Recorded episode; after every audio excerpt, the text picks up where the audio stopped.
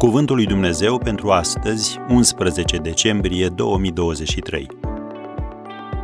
Cum tratează Isus păcatul? Nici eu nu te osândesc. Du-te și să nu mai păcătuiești. Ioan 8, versetul 11. Ne amintim în ce împrejurare a rostit Mântuitorul aceste cuvinte. Este redat în Evanghelia după Ioan, capitolul 8. Spicuim de la versetul 3 încolo. Cărturarii și fariseii i-au adus o femeie prinsă în prea curvie.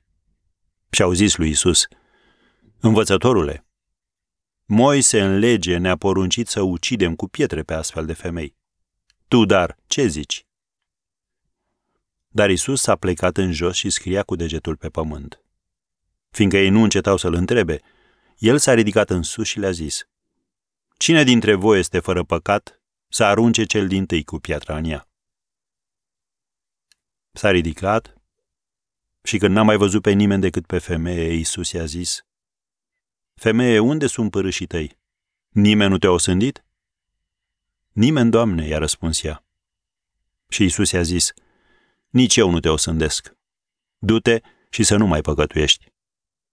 Ne oprim aici cu citatul. În acea zi, în acea împrejurare, Domnul Isus a scos în evidență trei lucruri.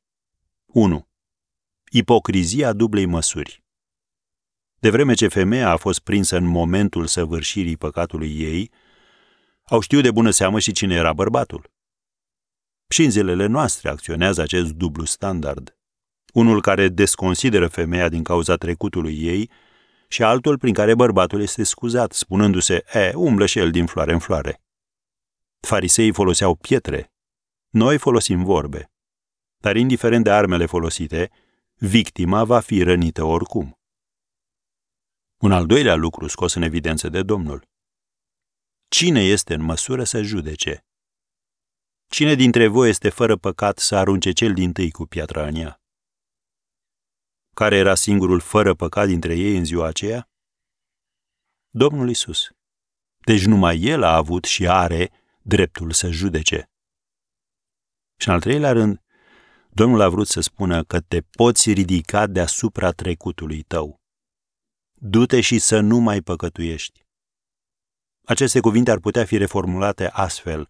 Mergi în pace, deoarece ai avut o întâlnire cu Isus și doar așa te poți ridica deasupra trecutului tău.